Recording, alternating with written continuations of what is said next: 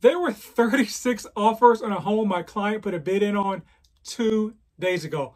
Full asking price, no seller concessions, and we didn't win the deal. I kind of knew that because I knew the home was going to go over asking price. I knew that because two days prior to that, we put in an offer on a similar home that had 14 other offers. And this one was better than the previous home. So you hear Timmy in the break room talking about, oh, the housing market is crashing. I saw a home drop by $50,000 on Zillow. Yeah, Timmy, I saw that home too, but it went from 950 to $900,000. The homes at the bottom of the market are not being slashed. Matter of fact, they are bidding wars because wages are stagnant and home prices are going up. So if you do find a home that you like under $300,000, they're going very, very quickly. So in today's episode, we're going to talk about the numbers, some things you can do to help mitigate this, and why this is the case in the first place. Let's get it.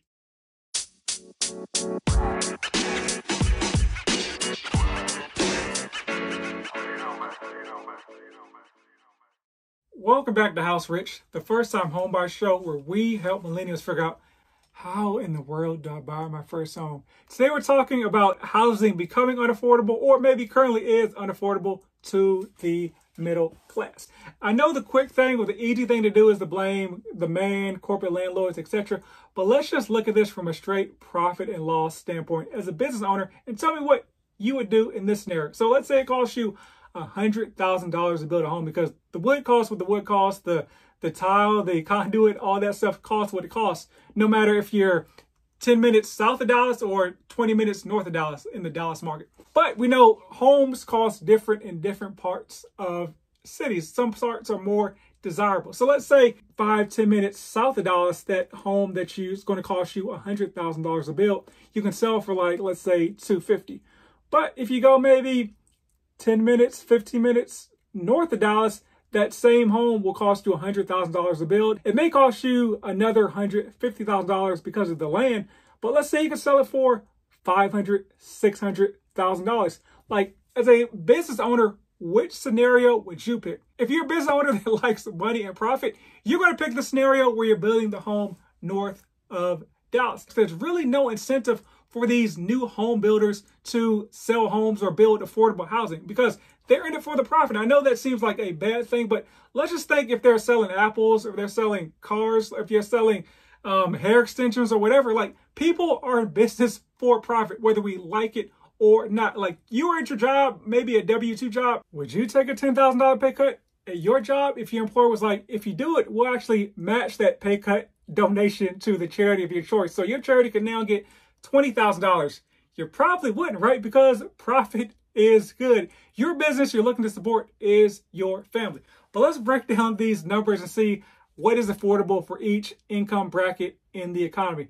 And to note, the median income in the US is $56,420 per the Bureau of Labor and Statistics as of Q4 2022. So we're going to start at the $75,000 threshold. So if you make $75,000, only 23% of the homes are affordable to you.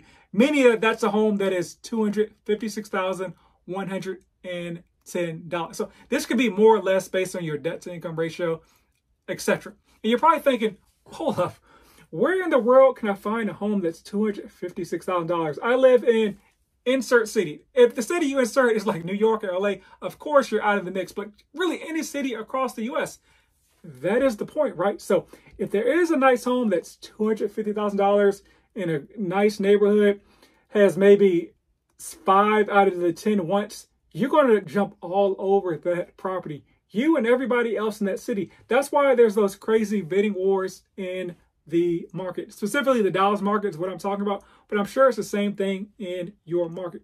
Now, let's jump up the uh, totem pole a little bit. So, if you're a six figure earner, $100,000, basically about 38.6 of the homes are affordable for you. And so, that's basically a home that is 341,480 dollars. So still about a third of the homes on the market are affordable to six figure earners. So Obviously, one way to help make homes more affordable is to maybe buy a home with somebody else. So I would recommend waiting till you're married to buy a home with somebody else because I'm like, ah, if you can't make the commitment to that person to just be in a relationship, like long term, you know, put a ring on it, you probably shouldn't be making the biggest financial decision of your life together either, right? That doesn't seem that extreme of a take, right? But let's talk about someone making $200,000, even double that number. So for that person, basically 77.2% of the market is available to them. And that's basically a home price that's about $268,000. But let's jump back to the 75K person. So once again, that is 23% of the homes are affordable to them. In a balanced market, that's about 51% of the market should be at that $256,000 threshold. And so how can we get to that number? Well, we need about another 319,000 homes in the market to help balance out that supply versus the demand. So let's jump back to where are these homes going to come from. They're going to come from new builders. Actually, they're coming from nobody because there's no incentive for these builders to build these homes. So you'll see like affordable housing projects maybe in your area, but please believe or please know that those always come with subsidies from the city. Like the city is giving maybe like $50,000, $60,000 to that home builder to help subsidize the home price. All right, let's jump back to this $200,000 earner because I'm going to give you another real life scenario here in the Dallas market. I have a client that's looking at homes between $400 and $500,000. In this scenario, a home we were looking at had been on the market for about 75 days. We made an offer at full asking price but asked for $10,000 in seller concessions and some appliances. And our bid won, right? And so that's just a juxtaposition. These offers were made like within a week of each other. So the bottom of the price bracket, we made at ask, no concessions, lost out because there were 36 other offers. Now I'm kind of in the middle of this bracket, 400 to $500,000 we got basically a 2.5% seller concession on that property. The max, by the way, is 3% at a 3% to 9.9% down payment. So you almost got the max seller concession from the seller. And maybe you could have got the max if we'd asked. I don't want to be too, too um, ambitious with this offer because there was another bid on the property. Here's another crazy stat. Right now, only 10% of the new construction homes are being built for under $300,000. Over two years ago, it was at about 30, 35%. And years before that, it was higher and higher. So it's been getting lower and lower and lower. You can't blame this on the pandemic. This dive has been happening before even the pandemic. As you can see from this chart right here, sorry if you're on the podcast, there's a bright blue line that shows you homes between $200 and $300,000. Right in about that 2020 time frame, it took a nosedive and there's no sign of any bounce back for these home prices. If you look at this purple line, basically about 5% of the homes are available under the $200,000 threshold. It's just been a flat line under 5% from basically 2018 to present. I'm a realtor in Dallas and would love to help you reach your goals of home ownership. So click the link in the description and just schedule a call no matter where you are on your journey. Not in Dallas, no worries, I can help connect you with a vetted realtor in your local jurisdiction as well. And feel free to share with friends, family, and foes. Everyone gets love. Here's a quick story. When I first got into lending in like 2017, I remember doing multiple homes between like $100 and $200,000 FHA loans and those offers being accepted. It wasn't easy, but yeah, I did multiple 150 to like $175,000 homes in like my first year as a lender. Today, that is non-existent because once again, the bottom of the housing market keeps going up. What are some things you can help if your budget is under that $300,000 bracket? How can you win the deal? So here's the thing no one wants to say when it comes to winning deals. You can write all the nice letters you want, but the most money is going to win the deal for the most part. Think about it. I'm going to put the ball in your court for this scenario. So let's say your home is in the market for $300,000. You get two offers on the property. One you get from a nice first-time home buyer she writes a nice letter. She grew up in the community, but she offers $290,000 for your property. The other offer is from, let's say, Colonizers LLC, but they're offering $350,000 for your property. Which offer are you going to take? Let's be realistic because there is a $60,000 delta between those two numbers. I'll give you a second to think about it, make up an excuse. It's the 350, right? you you'd be a lunatic not to take the offer that's $350,000 because They can help advance you and your family and help build wealth for your future. That's obviously an extreme example, but for the most part, the money is what matters. You can write all the letters you want, but honestly, your sob story or your want for the house doesn't really matter. If your realtor is writing a letter, and especially if you're maybe offering like a certain amount of under asking price, or maybe you're asking for a certain amount of seller concessions, you want to put stuff into the letter that has to do with data and numbers. Like, okay, these are the comparable sales in the area. This will we based our offer on. We may be offered at the top of comparable sales and ask for a bit of seller concessions. These are the three homes we use to make an offer. Stuff like that matters. You being a first-time home buyer new to the area, uh, that doesn't really matter for the, the, most part. So here's the things you can do to make your offer look a little bit better outside of offering more money. It depends on the type of loan you have. Once again, all things equal, cash is going to be king. But then next, we're looking at a conventional loan. And then a distant third is the FHA, VA, USDA bracket. And then NACA is probably a little bit below those when it comes to making offers. So if everyone's offering $300,000, cash is going to win, then conventional, then those other. Let's say it's a scenario where the home, once again, is marketed for $300,000 Cash may offer 290 because like, hey, we can close quick. There's no inspection, no contingencies, no appraisal.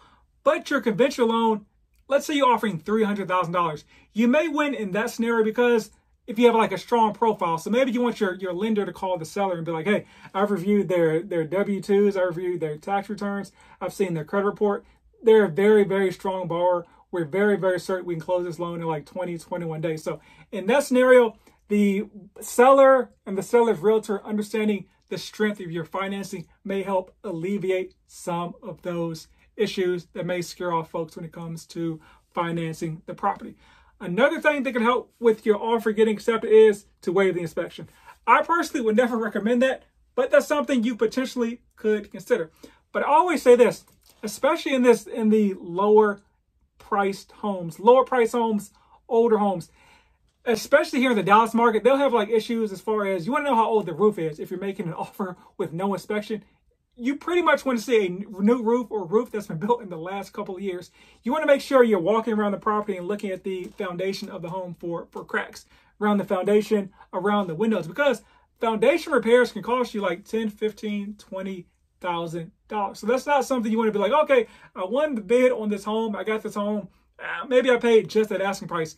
But now you're going to be in the hole, like, you know, $20,000 to get that foundation repaired. That is not a fun thing at all. So you can't waive the inspection.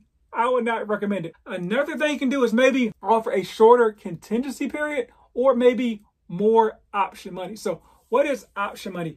Option money is money on top of the earnest money paid within three days, the same amount of time earnest money dues. They give you a period of time to inspect the home and walk away from the deal for really any reason, but typically it's due to an inspection. But yeah, you can get like cold feet and walk away. If you walk away, the seller keeps the earnest money. If you stay with the home, that earnest money, or excuse me, that option money goes towards the down payment. So the more option money you add to the offer, the less likely you probably ought to walk away with something like cold feet. So that may entice the seller to look at your offer or maybe shorten the option period as well. Because having like one to three, I wouldn't say I say maybe three days will probably be the shortest I would look at because you still would have time to do an inspection on the property and tell the seller any issues you have with the the quality of the home and things that may need to be fixed and stuff you can negotiate while you're still in that option period. Because once you get out that option period, you cannot get your earnest money back unless there are certain things that are listed in the contract that say you can't get your earnest money back. Another thing is maybe offer more earnest money, right? Because typically you want to offer like 1 to 2% of the earnest money, but say, hey, if you're putting down 3% or let's say 5% on a home, maybe your earnest money is 3 or 4% of the purchase price. Once again, it shows you have more skin in the game.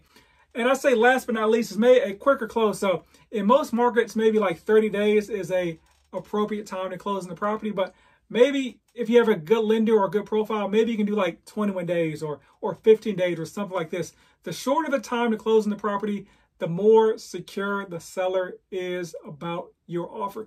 And it may be they're moving out in 30 days, but if you're like, hey, we can close the property in, in 15 days and I'll do a lease back to you for the next 15 days, maybe they'll feel good, good about that. And maybe, hey, I'm feeling real ambitious. We'll do this lease back to you free of charge. So that, that could be another plus for the seller, but you kind of got to be creative in the market. Once again, ultimately, the most money is going to win. So uh, let me know what you're seeing in your market. Is it is it uh, hard out there for the uh, under 300K crowd? Let me know. But as always, buy land. Rumor has it they're not making any more, especially under 300K.